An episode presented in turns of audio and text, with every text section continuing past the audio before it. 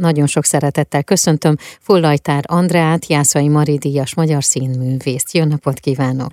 Jó napot kívánok! Amiről pedig beszélgetünk, az egy március 24-i előadás. Karádi Katalinnak állít emléket Bán Zsófia, Fullajtár Andrea és Persőci Réka, ez pedig az El Karádiáda című zenés életpróbának elnevezett darab, amelyen egyébként Wagner Puskás Péter zongora játékát is hallhatjuk. Karádi Katalinnak ugye 2020-ban volt a születésének a 110. és halálának a 30. évfordulója.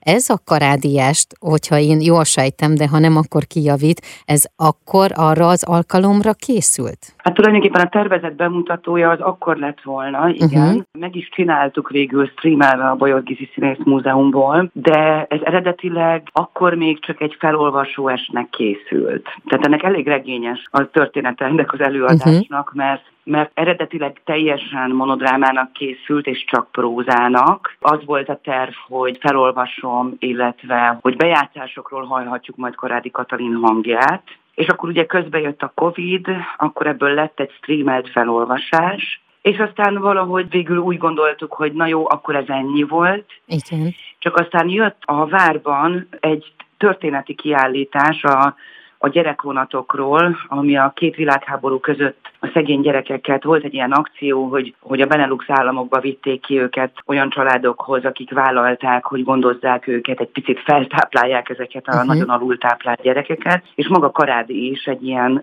gyerekvonaton kijutott Svájcba. És akkor ennek a kiállításnak az ürügyén újra előkerült az Elkarádiára, és ott a helyszínen, tehát a kiállításon az egyik ilyen gyerekvonat díszletében játszottuk el, szintén felolvasó esten. Ez már tavaly történt, tavaly februárban. Ott annyira megtetszett az embereknek, hogy felmerült, hogy mi lenne, hogyha ebből egy igazi előadást csinálnánk, és hát azóta rengeteg helyen játszottam, most már úgy, hogy én énekelek benne, uh-huh. Wagner Puskás Péter kíséretével, Voltunk a Rumba zsinagógában, voltunk az Ördögkatlan Fesztiválon, Kecskeméten, Debrecenben, itt Pesten is több helyszínen, a Fiseri Vállakás Színházban is. Uh-huh.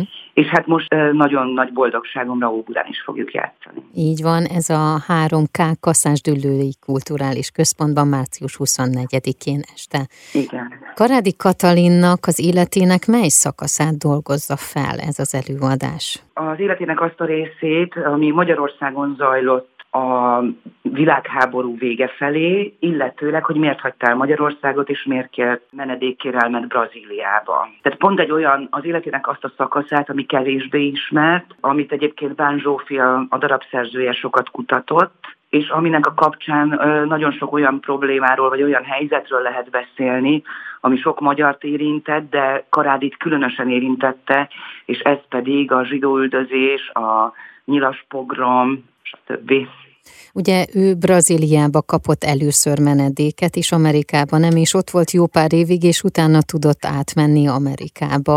Hogy fog felépülni az este, vagy hogy kell ezt elképzelnünk? Maga az alapszituáció az az, az a beszélgetés a, a menekültügyi uh-huh. hivatalban, amikor a brazil befogadó tisztel beszélget. Tehát ez tulajdonképpen az alaphelyzet, ez egy vallomás, uh-huh. ami alapján a menedéket elbírálják, a menedék kérelmét díszlet, vagy bármi segíti-e egyébként önt ott a színpadon, vagy ez pont olyan előadás, egyszer egyébként egy rendező mondta, hogy egy jó darabhoz nem kell más, csak fény és a színész, na is persze a színpad.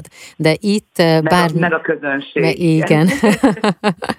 igen, de hogy itt bármi más meg fog még jelenni a színpadon?